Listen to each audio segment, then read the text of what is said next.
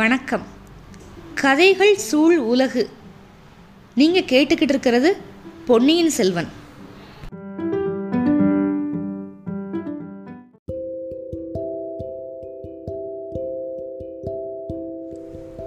பொன்னியின் செல்வன் பாகம் ஒன்று அத்தியாயம் நாற்பத்து ஆறு. மக்களின் முணுமுணுப்பு. இப்போ ஆழ்வார்க்கடியான் நம்பி வந்து குந்தவை தேவியை பார்க்க வந்ததும் குந்தவை தேவி மாளிகைக்குள்ளே போயிருக்காங்க.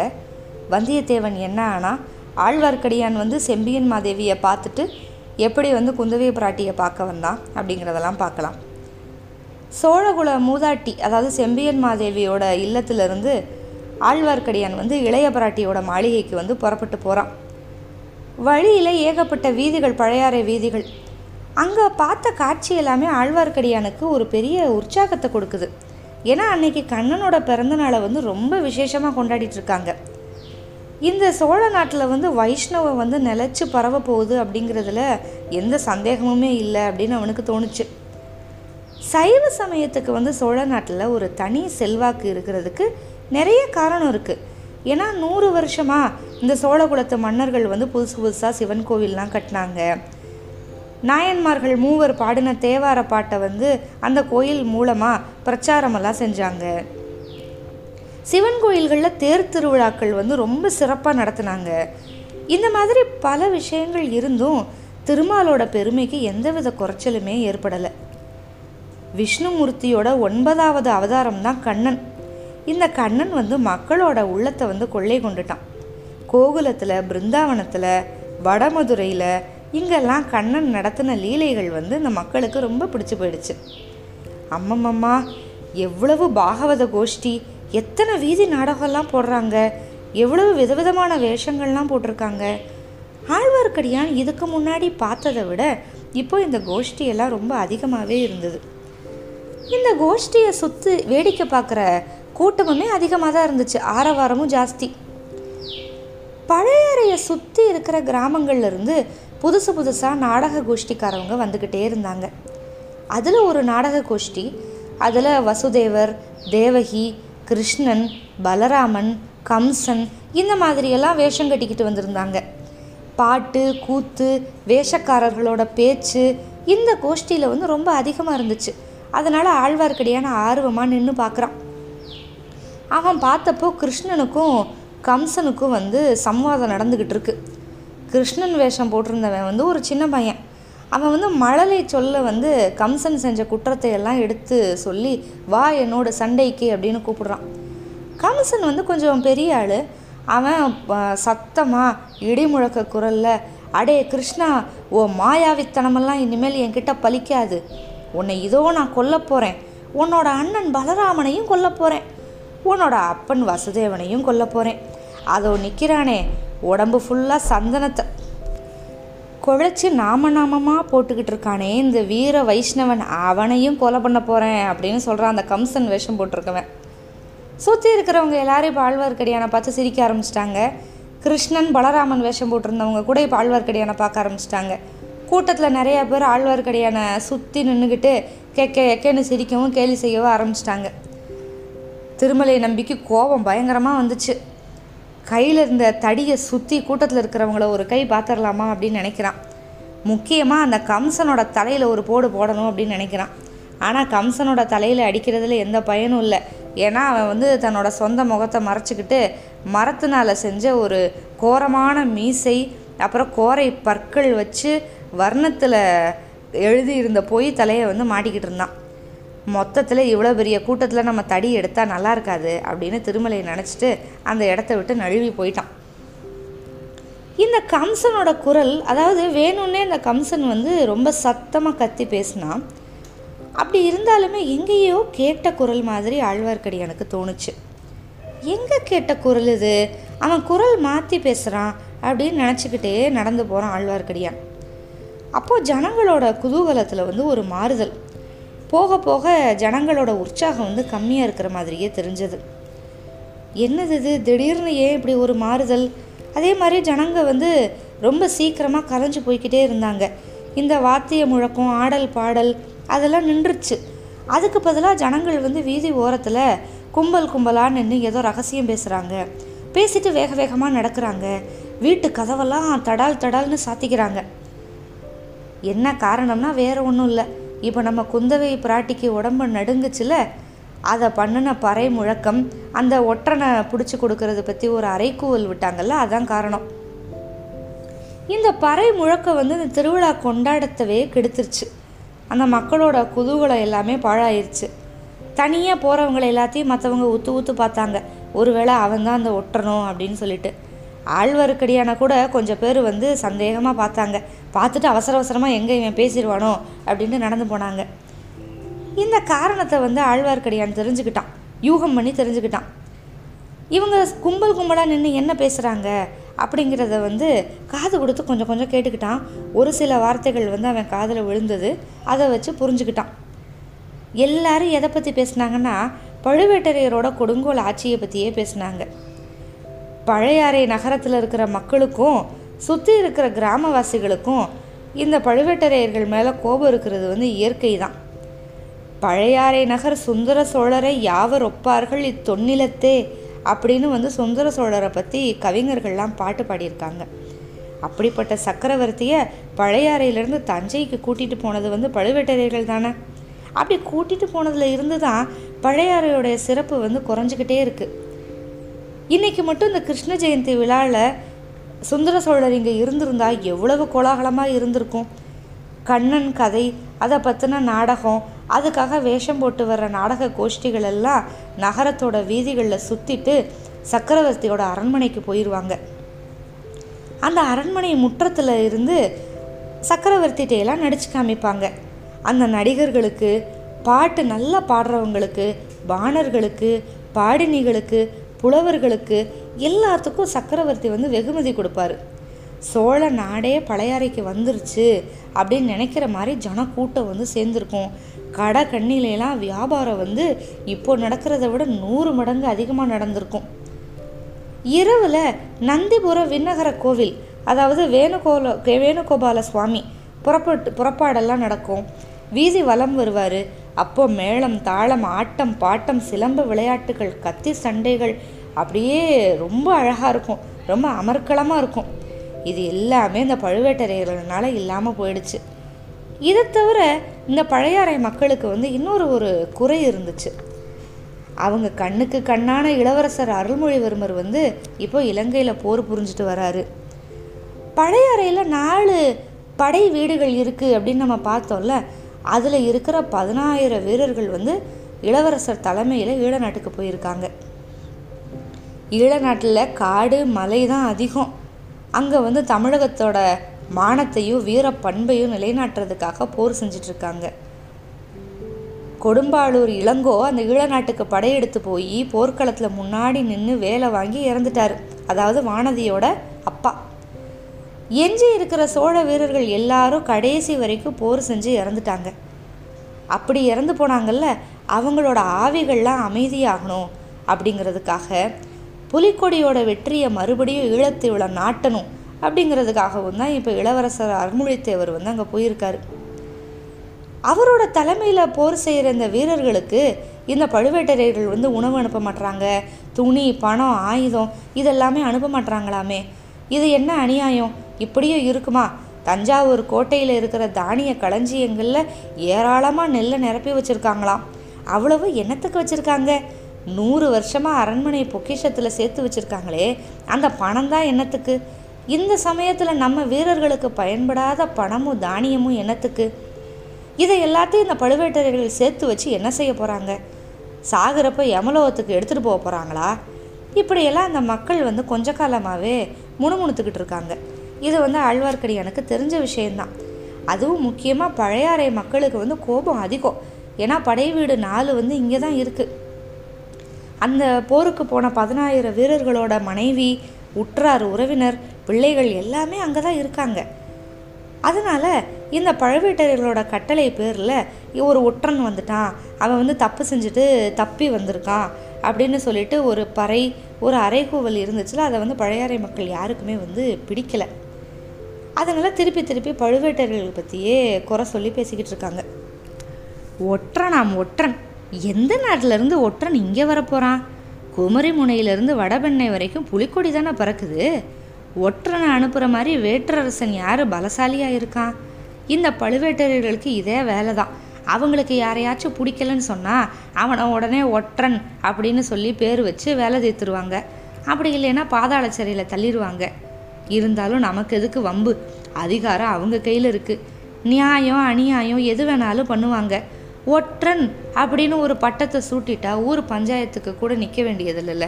இப்படியெல்லாம் மக்கள் நினச்சி பேசிகிட்டு இருக்காங்க. அதுவும் மெல்லிய குரலில் பேசிக்கிட்டு இருக்காங்க. இதை எல்லாத்தையும் ஆழ்வார்க்கடியான்னு கேட்டுக்கிட்டே போகிறான் இப்படி மக்களோட மனசில் புகஞ்சுக்கிட்டே இருக்கே ஒரு அதிருப்தி இது எங்கே போய் முடிய போதோ அப்படின்னு நினச்சிக்கிட்டே குந்தவி தேவியோட மாளிகைக்கு போயிட்டான். ஆழ்வார்க்கடியான்கிட்ட உலக நடப்பை பற்றி பேசுகிறதுல இளையபராட்டிக்கு எப்போவுமே ஒரு ஆசை இருக்கும். ஏன்னா ஆழ்வார்க்கடியான் வந்து நாடு நகரமெல்லாம் சுற்றிட்டு வருவான். வேறு வேறு இடத்துல நடந்த நிகழ்ச்சிகள் பற்றி எல்லாம் சொல்லுவான். அதெல்லாம் தெரிஞ்சுக்கிறதுக்கு நம்ம அரசகுமாரிக்கு ஒரே ஆவல். அவன் வந்து நிறைய தேடி பாட்டெல்லாம் பாடுவான் பாசுரங்கள்லாம் தேடிட்டு வருவான். அதையும் இளைய பிராட்டி வந்து கேட்பாங்க. அதனால் எப்போ திருமலை நம்பி வந்தாலும் சந்தோஷமாக ஆர்வத்தோட வரவேற்பான். முக மலர்ச்சியோடு தான் பேசுவாள் ஆனால் இன்றைக்கி வந்து இளவரசியோட முகபாவம் பேச்சு எல்லாமே வேறு மாதிரி இருந்தது. வேறு எங்கேயோ இருந்துச்சு மனசு. ஒரு மாதிரி முகபாவம் வந்து இயற்கைக்கு மாறா ஒரு பரபரப்பாக இருந்துச்சு பேச்சுமே. கொஞ்சம் தடுமாற்றம் வேறு இருந்துச்சு. திருமலை என்ன விசேஷம்? எங்கே வந்த? அப்படின்னு கேட்டால் குந்தவி. விசேஷம்லாம் எதுவும் இல்லை தாயே. வழக்கம் போல் உலக நடப்பை வந்து தெரிஞ்சுக்கிறதுக்கு நீங்கள் விசாரிக்கிறதுக்கு வர சொன்னீங்கன்னு நான் நினச்சிக்கிட்டேன். மன்னிச்சிருங்க போயிட்டு வரேன் அப்படின்னு சொல்கிறான் இல்லை இல்லை கொஞ்சம் இருந்துட்டு போ. நான் தான் உன்னை கூப்பிட்டேன் அப்படின்னு சொல்கிறா குந்தவை. தாயே சொல்ல மறந்துட்டேன். கொஞ்சம் நேரத்துக்கு முன்னாடி பெரிய பிராட்டியை பார்க்க போயிருந்தேன். உங்ககிட்ட ஏதோ முக்கியமாக பேசணுமா? உங்களை வந்து வர சொன்னாங்க அப்படின்னு செம்மையன் மாதேவி சொன்ன செய்தியை வந்து சொல்லிட்டான். ஆகட்டும் நானும் போகணும்னு நினச்சேன். இந்த பிரயாணத்தில் நீ எங்கெல்லாம் போன? அதை சொல்லு அப்படின்னு கேட்குறா குந்தவை. நான் தென் குமரியிலேருந்து வட வேங்கடம் வரைக்கும் போயிருந்தேன் அதாவது திருப்பதி வரைக்கும். போன இடத்துல ஜனங்கள்லாம் என்ன பேசிக்கிறாங்க நம்பி? சோழ மன்னர்குலத்தோட பெருமையை பற்றி பேசிக்கிறாங்க. இன்னும் கொஞ்ச நாளில் வடக்கே கங்கை நதி வரைக்கும் ஹிமோத்கிரி வரைக்கும் சோழ மகாராஜியம் பரவிடும் அப்படின்னு பேசிக்கிறாங்க. அப்புறம்? பழுவேட்டரையரோட வீர பிரதாபங்கள் பற்றி பாராட்டி பேசிக்கிறாங்க. சோழ சாம்ராஜ்யம் இவ்வளவு உன்னத நிலையில் இருக்குன்னா அதுக்கு காரணம் பழுவேட்டரையர்கள் தான். அப்படின்னு பேசிக்கிறாங்க. அப்படின்னு ஆரம்பிக்கிறான் ஆழ்வார்க்கடியான். போதும் போதும். இன்னும் என்ன சொல்கிறாங்க தங்களோட சகோதரர்கள் ரெண்டு பேரையும் பற்றியும் ஆசையாக பேசிக்கிறாங்க. முக்கியமாக அருள்மொழிவர்மர் மேலே ரொம்ப அன்பு ஆதரவெல்லாம் வச்சுருக்காங்க. சரி அதில் ஒன்றும் வியப்பு இல்லை. வேற ஏதாவது பேச்சு இருக்கா? அப்படின்னு வேகமாக கேட்குறா குந்தவை. சோழ மகா சக்கரவர்த்தியோட திருக்குமாரிக்கு இன்னும் ஏன் கல்யாணம் ஆகலை அப்படின்னு பேசிக்கிறாங்க. என்ன கூட நிறையா பேர் கேட்டாங்க அப்படிங்கிற ஆழ்வார்க்கடியான். நீ என்ன பதில் சொன்ன? எங்கள் இளைய பிராட்டியை கல்யாணம் பண்ணிக்கிறதுக்கு தகுதி வாய்ந்த அரசகுமாரன் இன்னும் பிறக்கவே இல்லைன்னு சொன்னேன் அப்படின்னு சொல்கிற ஆழ்வார்க்கடியான். அழகா இருக்கு நம்பி இனிமே தான் அப்படி ஒருத்தன் பிறக்கணுமா? அவன் பிறந்து அவனுக்கு கல்யாண வயசு வர்றதுக்குள்ளே நான் பாட்டி ஆயிடுவேன் ஏன் விஷயம் இருக்கட்டும். திருமலை வேற ஏதாவது பேச்சு இருக்கா? அப்படின்னு இப்போ வந்து ஒரு அவசரமாகவே கேட்குறா குந்தவை. ஏன் இல்லை? நம்ம மதுராந்தக தேவர் இருக்கார்ல அவர் சிவஞான யோகீஸ்வரராக போக போகிறேன் அப்படின்னு சொல்லிக்கிட்டு இருந்தாரு. அவர் இப்போ திடீர்னு கல்யாணம் பண்ணிக்கிட்டாரு. அதை பற்றி ஆச்சரியமாக இது பண்ணுறாங்க சரி உன்னோட அன்பு சகோதரி இருக்காளே ஆண்டாள மாதிரி மாறப்போகிறேன் அப்படின்னு சொல்லிக்கிட்டு இருந்தாளே அவ இப்போ எப்படி இருக்கா? அப்படின்னு கேட்குறா குந்தவை. அவளுக்கு என்ன குறைவு தாயே? பெரிய பழுவேட்டரையரோட அரண்மனையில் சர்வாதிகாரினியாக ஆட்சி செலுத்திக்கிட்டு இருக்கா. ம் பழுவேட்டரையரோட அரண்மனையில் மட்டுமா? இந்த சோழ சாம்ராஜ்யத்துக்கே அவ தான் சர்வாதிகாரிணி அப்படின்னு நான் கேள்விப்பட்டேன் அப்படின்னு ஒரு மாதிரி சொல்கிறா குந்தவை. அப்படியே சில பேர் பேசிக்கிறாங்க தாயே. ஆனால் அவளை விட்டு தள்ளுங்க. இந்த நல்ல நல்ல அவளோட பேச்சு எதுக்கு? நீங்கள் ஆண்டாள் அப்படின்னு சொன்னதுனால எனக்கு ஒரு ஞாபகம் வருது. ஸ்ரீவல்லிபுத்தூருக்கு போயிருந்தேன். பட்டர்புரான் விஷ்ணு சித்தர் அவரோட பாட்டு சிலதை தெரிஞ்சுக்கிட்டேன்.